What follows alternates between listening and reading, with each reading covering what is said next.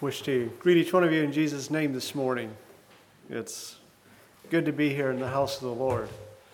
And uh, I'm glad we don't feel like we need uh, people to come in with pistols and hold them to the heads of our people and say, all those that uh, aren't Christians, get out, like Brother Raymond said in our Sunday school class this morning, to, to have a good worship service with sincere believers. I believe we um, I should fill in the story there. Brother Raymond shared how that uh, too. There was a church where a congregation where they were meeting, and, and uh, several, a couple men with pistols came in and, and said, "All those that aren't Christians, get out, or else we're going to we're going to kill the Christians here." And so two thirds of the church got out and left, and then the men, after the two thirds had left, went and locked the door and dropped their guns and said, "Now y'all can worship." We know that now y'all can worship in sincerity. We know the hypocrites have left. Well, I'm, I'm glad we don't have to have that feeling here this morning at all.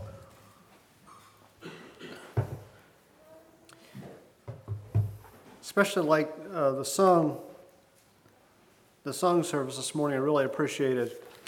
Um, and this morning there was one a verse in the song that we sang Christ liveth in me that I had, I had chosen, uh, that I found uh, very meaningful, and that was uh, verse 3 of, of that song 109. As lives the flower within the seed, as in the cone the tree, so praise the God of truth and grace. His spirit dwelleth in me. You know that that cone is a it's small and it doesn't. It would be hard to imagine the big uh, pine tree, the huge, um, you know, the forest of pines that come from those little cones. And yet, you know, that tree is inside that cone. And so this morning, as, as we look at what we're going to be looking at, as I share the message, maybe, maybe you'll feel a bit, little bit like the cone yet. Uh, it certainly has a way of making me feel that way. And yet, uh, Let's not forget, Christ's Spirit dwelleth in us. He wants us to experience the fullness of Christ. The title of this morning's message is Nine Attributes of the Godly Woman. And uh, happy Mother's Day to all the mothers and all those that take mothering roles this morning. God bless you in that. I could have nine attributes of the godly woman. And I want this to be a, a, a message of encouragement to our, our mothers and our sisters here this morning, especially dedicated to them. There are lots of women in the Bible that I, I could have drawn this message from. There's the Shunammite woman, there's Lydia. In the New Testament, there's Peter's mother, there's Elizabeth, mother of John the Baptist. There's Hannah, there's Samuel's mother. Uh, there's Esther, Ruth, Naomi, Rahab, Mary, the mother of Christ. There's lots of, of good women, good figures, female figures in the Old Testament, New Testament that a sermon like this or a message like this could be drawn from. There's also ungodly women. Uh, maybe Jezebel would epitomize all the ungodly women. She's talked of in even in Revelation when it talks about ungodliness, ungodly women. It specifically talks about Jezebel, the great whore. Um, she's evil, manipulative, controlling, proud, hateful, um, painted, and all other kinds of bad things are said about her. And how much God hates her uh, especially in the, in the in Revelations. But what if we could just have a, a manual, you know, of, of uh, wouldn't it be better just if we just had a manual of what good, good women are supposed to be like? Um, that would just, you know, make it really easy so that the husbands and fathers could get home a little earlier this afternoon and wash the dishes for their wives. there you go. There you go. But we have that. Some, I'd like to, to read this verse out of Psalm 149 4. The Lord taketh pleasure in his people, he will beautify the meek with salvation. The Lord taketh pleasure in his people. he takes pleasure in his people. And I, say, I think he especially takes pleasure in godly women, women who are uh, exemplify the character of, of Christ. I'd like to turn to for for scriptural for our our uh, the manual. Let's turn to 1 Peter 3 1. And I'll be reading these scriptures 1 Peter 3 1, and then after that, Titus 2 1 through 9, and then after that, uh, 1 Timothy 2. So starting out with 1 Peter 3. Likewise, you wives, be in subjection to your own husbands, that if any obey not the word, they also may without the word be won by the conversation of the wives, while they behold your chaste conversation coupled with fear, whose adorning let it not be that outward adorning of plaiting the hair and wearing of gold, or putting on of apparel, but let it be the hidden man of the heart, in which in that which is not corruptible, even the ornament of a meek and quiet spirit, which is in the sight of God of great price. For after this manner in the old time, the holy women also who trusted in God adorned themselves, being in subjection unto their own husbands. Even as Sarah, Abra- even as Sarah obeyed Abraham, calling him Lord, whose daughters ye are, as long as ye do well, and are not afraid with any amazement. And then moving on to Titus 2, verse 1, starting with verse 1. But speak thou the things which become sound doctrine. The aged men be sober, grave, temperate, sound in faith and charity and patience. Speaking of the aged men there, then we get to the aged women, likewise. That they be in behavior as becometh holiness, not false accusers, not given to much wine, teachers of good things. That they may teach the young women to be sober, to love their husbands, to love their children, to be discreet, chaste, keepers at home, good obedient to their own husbands, that the word of God be not blasphemed. In like manner, also that women adorn themselves in modest apparel with shamefacedness, that's in verse 9, and sobriety, not with broided hair or gold or pearls or costly array. Okay, I'm sorry, I, I jumped scriptures. That's 1 Timothy 2, verse 9. In like manner, that women adorn themselves in modest apparel with shamefacedness and sobriety, not with broided hair, or gold, or pearls, or costly array. And then verse 10 But which becometh women professing godliness with good works. So, here's a pretty good, these three scriptures give a pretty good idea, and there's, there's other scriptures as well. But they, in my mind, uh, cut to the point and, and uh, say what God expects of godly women. Um, it's proper and sound doctrine. And, and, proper and sound doctrine shouldn't have to be handled with a gymnastic approach. You know, I've seen, I've seen too many times when people or when ministers come to these uh, scriptures that they kind of dance around the, the different issues and they don't don't really want to uh, uh, you know come say it like it is. And and quite honestly and frankly that would be my temptation here this morning. Um, because you know there's always a potential for misunderstandings or hurts or whatever. But that's not what this is about this morning. This is a, a message designed to encourage designed to um, to help our brothers, help us all understand what um, you know God intends, what God's best is for us. And, and certainly there's plenty of scripture for the men, for the fathers, and hopefully, you know, Brother Leon will pick that up at Father's Day. But anyway, we'll see about that. Um, so there's certainly lots of scripture for the fathers, but you know, today's Mother's Day, and I'd like to focus on that and give them due honor and also, um, you know, help us all to realize, as I said before, what God's best is. we're not, I think all of these scriptures, this manual, is no way designed by God to squelch personalities.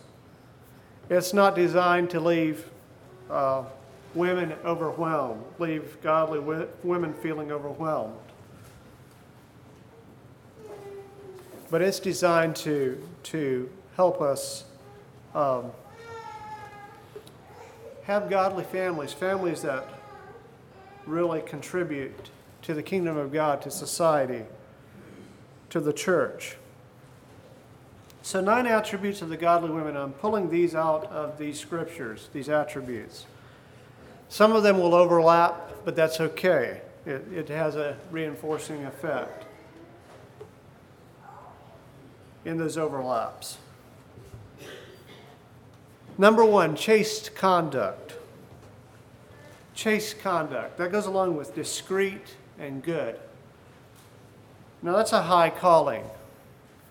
Uh, when you're, it says, when they observe the wife's chaste conduct, and that observe has the connotation or implication of look closely at. Like if you look closely at this glass of water, do you see any specks or dirt in it? I don't, and that makes me happy.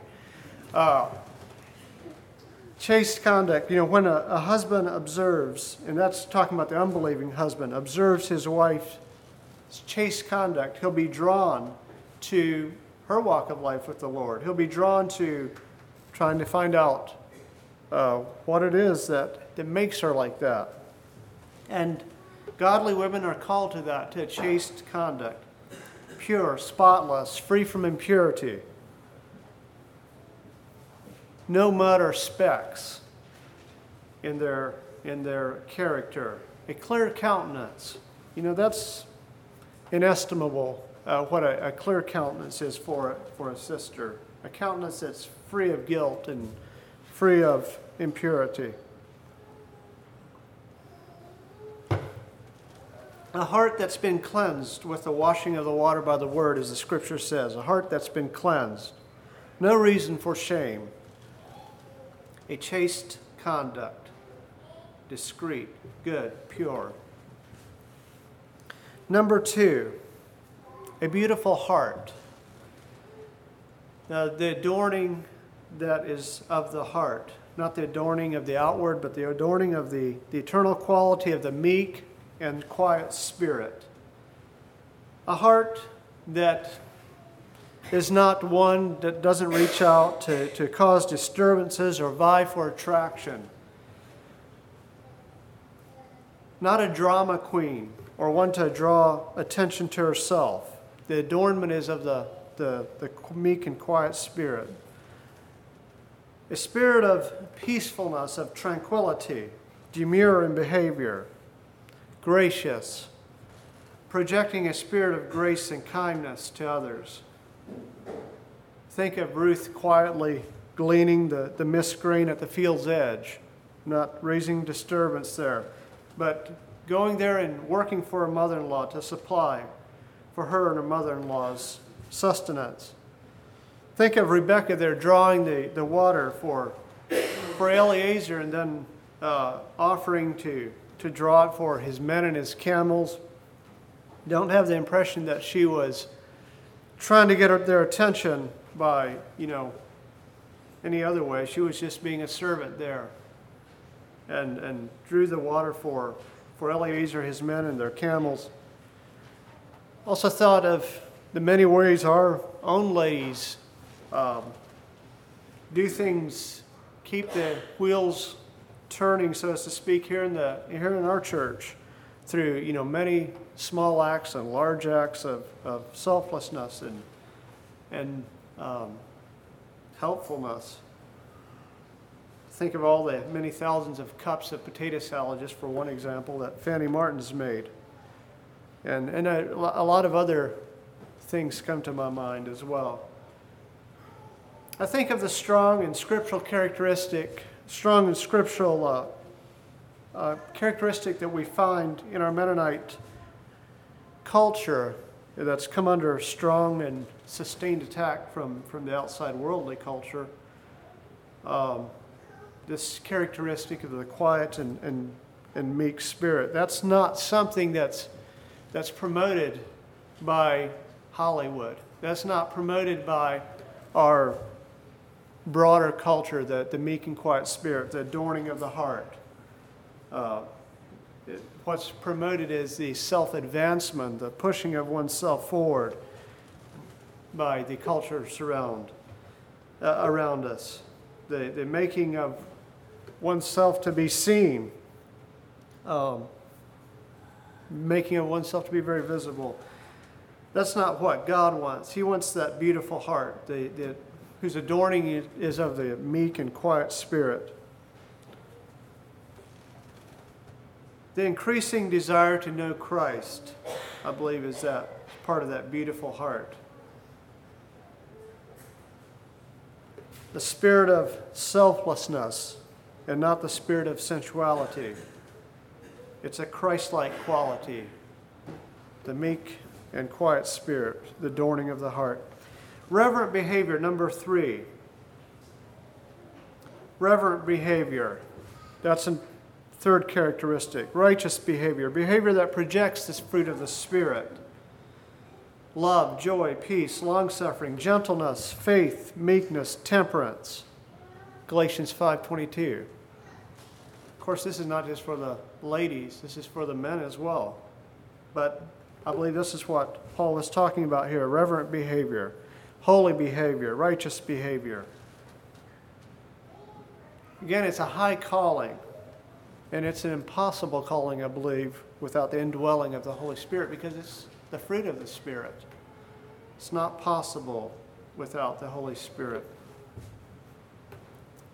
Number four, possessors of godly integrity not false accusers, not slanderers, not given to slandering or tearing down of others, or their characters or their reputations, possessors of godly integrity. And this doesn't mean that our godly sisters should be blind to evil or dangers. This doesn't mean that they won't warn their sons or daughters or their brothers or sisters or husband of evil characters or evil people or evil things they see. I believe godly women have, in some ways have a sixth sense, an intuitive uh, way of, of feeling evil that maybe menfolk miss. Um, but it does mean that they'll not slander, they'll not take tear down, they'll not um, falsely accuse, as it says. They're, they're possessors of godly integrity. They won't taint or mar another person's reputation unjustly or as a result of a selfish motive or ambition. Possessors of good, of godly integrity. Sober, industrious, not drunkards. Paul called the ladies, the Apostle Paul called them to not be given to much wine. And I had to look at that a little bit and try to figure out the setting. You know, we're not generally given to any wine, so how does that apply to us? Well, that's, that's good if we don't need to even get there. But I think there, are, there's, there is an application there. Uh, the Apostle Paul seems to have been speaking to the setting uh, of his day to the Cretans in, the, in addressing their self-indulgence. Um, Titus 1.12 says of them, he talks to them this way, one of themselves, even a apostle of their own said, the Cretans are always liars, evil beasts, slow bellies. This witness is true. Wherefore rebuke them sharply, that they may be sound in the faith. Those aren't easy words. Uh, evil beast, uh, liars, slow bellies.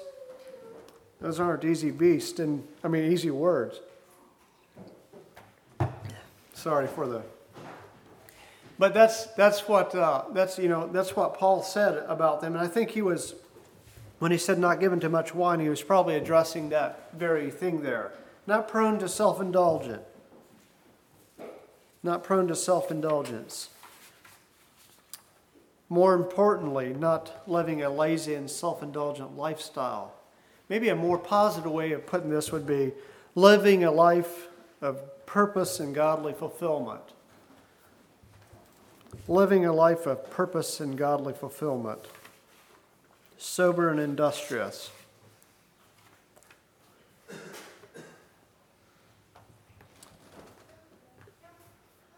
Number six attribute they're modestly dressed or modest apparel. They're, they're people that, that want to be uh, as God would have them be. And, and Paul talks about this apparel that covers and conceals as God designed in the garden. He, God, if we look back in the, in the Garden of Eden, when sin came in, God dressed Adam and Eve. And, and he, had a, he had a reason for that. And, and uh, godly women respect that design of God's, and they don't, they don't try to move away from that.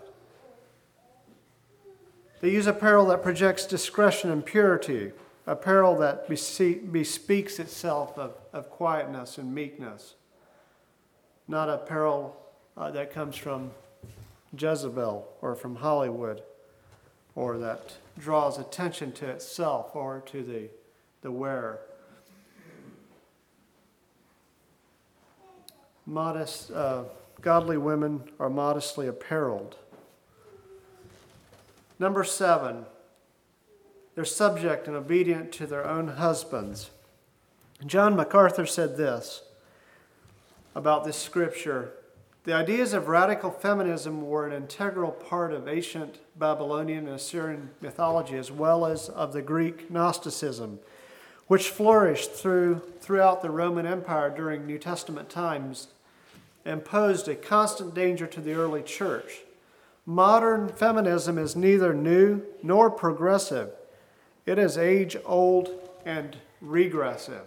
It's John MacArthur.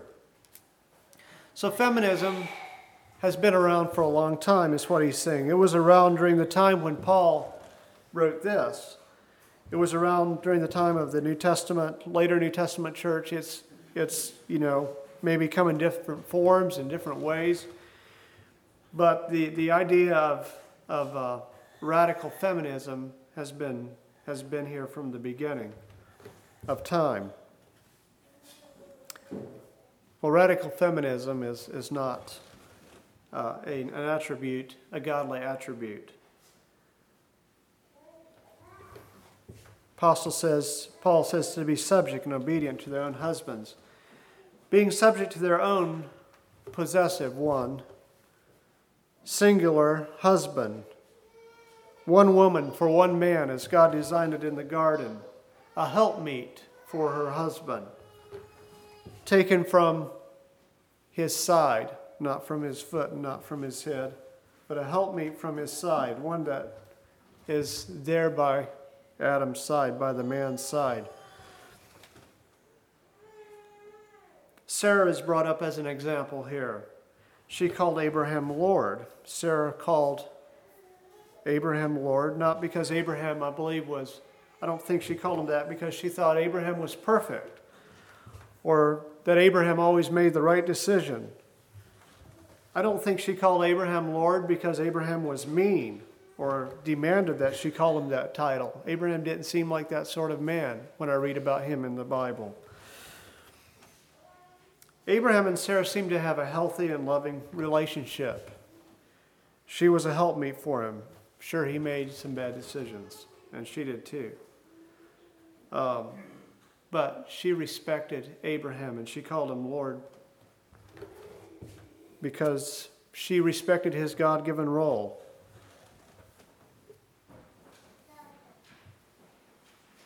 Obedient to their husbands. These were two, actually, subject and obedient were two different, uh, two out of two different passages, and I combined them under the same heading here. But obedient to their husbands, God calls the married women to be responsible to one man, uh, and I believe it's not taken out of context that daughters should be responsible to one man, their father. Ideally, they should be responsible to one man too, until that responsibility is transferred, or unless it's transferred to their husband.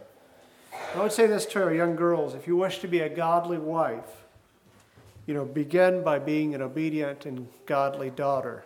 You'll never be sorry for starting that pattern young in life. Number eight, teachers and admonishers of godliness. So now we have a progression here. We have the embracing of God's way, of God's manual. And then we have the going on to teaching and admonishing, maturing on from a life of embracing godliness to that of promoting godliness and the principles of godliness through teaching and, and more importantly, faithful example. Willing to take responsibility to teach the younger, to teach those around, to admonish, to encourage each other in being faithful to God first and foremost, being loving wives, being loving mothers, being loving sisters in the in families and in the communities. And maybe I could sum it up by saying being sister encouragers, being sister encouragers to each other. I think that's so important. Teachers and admonishers of godliness. So you have a active responsibility as godly women to each other, as godly sisters to each other. Number nine, homemakers. That they be homemakers. There's a lot in making a home. I build houses. And it's interesting though, when I go to sell a house, instead of putting it down house for sale, I like to put home for sale. There's something about home that sounds warmer, sounds inviting. It just seems like it'll catch the eye a little better. And, you know, as, as, as I was studying this and I was thinking about it, I thought, well, maybe that gives somewhat of a false advertisement because no one can truly buy a home. They buy a house. It's up to them what they make of it. They can make it into a home if they have a godly wife or a godly mother. Uh, but they, you know, it's, it's in many ways, it's just, you know, materials until that family enters it. Well, our godly women are called to be homemakers, and godly mothers are called to be homemakers. There's a lot that goes on with household administration. It takes a lot to manage a house and make it a home. And I thought I knew that until, you know, uh, I got married and we had children, and I realized there's a lot more to it than I had understood, and I admired my mom more and more for all she did and, and continues to do. Admire my wife more and more for all she takes on and continues to take on. You know, only a godly woman can be a mom, a washerwoman, a schedule maker, a cook, an organizer of jobs according to the children's sundry or various abilities. You know, able to give the children their jobs according to what they can attain to. Uh, you know, be a nurse, a school driver, a most valued advisor to a husband, a hostess, a gardener, a canner, a discipliner of children, plus a you know hundred of other things. And not to mention meet, greet her husband with a smile when he comes in the door asking, you know, what's for dinner. Uh, you know, only I think only a godly woman can really do all of those things. And being a homemaker is, is God's most noble design for a married woman. I believe it's the most noble design for a married woman.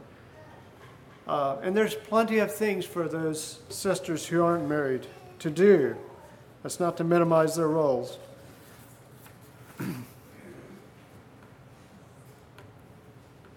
what about I think it's only right and fitting that we jump back to the men here a little bit this morning. What about us? What can we as, as Christian brothers do to encourage and uh, enable our, the godly women in our midst, our mothers or sisters? Well, one thing we can do is we can respect and encourage our sisters in growing these godly attributes. You know, the, what I talked about, what that song talks about, they're the cone. Um, maybe not all these attributes are full grown, but we can, we can do all that we're able to, to, to encourage the growth of that, of that seed, that godly seed. We can protect them from the cultural pressures of, of surrounding society, of ungodly society, in different ways. But I'd like, I have three here that I'd, that I'd like to bring out. First of all, by admiring God, godly characteristics in them, by admiring their godly characteristics, um, by not admiring ungodly characteristics in, in other women or in, you know, in, in the culture. And by being godly men ourselves and placing value on what God values, what God really cares about. I think that's so important. And that's a lot of the reason I believe for the message this morning is to remind ourselves. We tend to accumulate dust. We tend to accumulate grime, you know, from the values around us or lack of values. And uh, there's times we need to sit down, look at the scripture, and say, what does the Bible say? Not jump around it, just look at it. What does it say? And, and put those things practical and, and, and renew our admiration for what the Bible says. Proverbs 31 says this Who can find a virtuous woman? For her price is far above rubies. The heart of her husband doth safely trust in her, so that he shall have no need of spoil. She will do him good and not evil all the days of her life. Her children will rise up and call her blessed, her husband also, and he praiseth her. Many daughters have done virtuously, but thou excellest them all. Favor is deceitful, and beauty is vain. But a woman that feareth the Lord, she shall be praised. Matthew 13 44 a verse from there. It, it may take it a bit out of context, but I believe it can apply. Again, the kingdom of heaven, Jesus speaking, is like unto a treasure hid in a field, that which when a man hath found he hideth, and for joy thereof goeth and selleth all he hath, and buyeth that field. The virtuous woman is a treasure, and I believe that in many ways she could be likened to this treasure. Her price is far above rubies. Her husband doth safely trust in her. And when a man finds her, when a young man finds uh, the virtuous woman, the young and married man finds a virtuous woman, he is no fool to sell all he has for her. I'll say this to the young men as you think about this. The young man that finds a virtuous woman is no fool to sell all he has for her. She is to be treasured. There's a story that I've given before here, but I, I really like this story. Uh, one of the special stories of, of, that come to my mind when I think of this subject. And I, I couldn't find the original, so I took it from memory. You may have read it earlier, and may have seen some differences, but this is how I remember it. There was a, a uh, there was a, a, man visited a family in Hawaii, and um, well, maybe I'll read it as I have it written down. The custom was for a young man to pay dowry for his wife. We'll just enter the story here. The price for an exceptional bride was five to seven cows a lesser beautiful wife, maybe three cows. A wife where the father was just trying to unload his daughter, one cow. This young man of means became attracted to a young lady of an obscure village. Her family situation was less than desirable. Her father was somewhat abusive, and this young lady was treated more or less as a servant. When the young man made known to this father, girl's father that he wanted his daughter for his bride and requested the father's permission to marry her, the father laughed in derision. He stated to the emissary, he, the young man had sent him a emissary to talk to this father, uh, or a, go between person. He stated to the, to the emissary that if this young man was fool enough to want her, he would certainly give him permission. Young man then requested to know the dowry price. The father stated one cow would be sufficient. The village laughed. The date was set for the young man to come get his bride. He was to bring his dowry with him. The village awaited to see the man of means come to get the drunkard's daughter, to bring the skinny cow, and to take this servant daughter as wife. They questioned if this man wanted to marry a servant, couldn't he if he found one in the city? They mocked at the girl and told her how badly she'd be treated by this fool husband. The big day arrived when the wealthy young man came into view. He was leading not one cow, not two, but ten cows, well above the, the bride price for very, the most special of brides. The villagers were shocked. The bride's father was dumbfounded. The bride was proverbially swept off her feet. Later, the writer of this story was visiting this man on business. He was invited he was invited to his home for a breakfast meeting. He states a woman of rare beauty entertained us. I asked the host about this lady, he stated. I asked the host about this lady. The host stated, She's my wife. Later, the host and his wife shared the story of their marriage with the visitor, which was the story I just read. The question then surfaced why did you pay so much? More than was requested in the dowry price. The host's answer was, I wished her to know how much she was really worth to me. She was worth paying the highest price for. He then asked the visitor, wouldn't he agree? And the visitor said, yes, he would. She was a woman of, of rare beauty. And he was speaking of, of her character and her, the kind of person she was. The moral was here was a wise man. He knew a treasure when he saw it. He saw this young lady not in the best of environment. He saw a rare flower, a treasure. He was willing to make a great sacrifice for her. She responded with love. And at this time of the story, this couple had been married for a, a number of years. A virtuous woman is a treasure to her husband.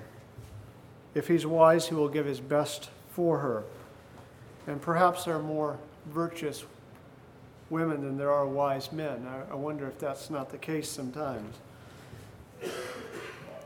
We should thank God for our godly mothers, grandmothers, wives, and sisters. We treasure them today and we wish them God's blessing today. That, and, we, and we would encourage them to, to keep following out of a pure heart the, the high ideals of God's Word. We wish you a happy Mother's Day. God bless you for being all you are.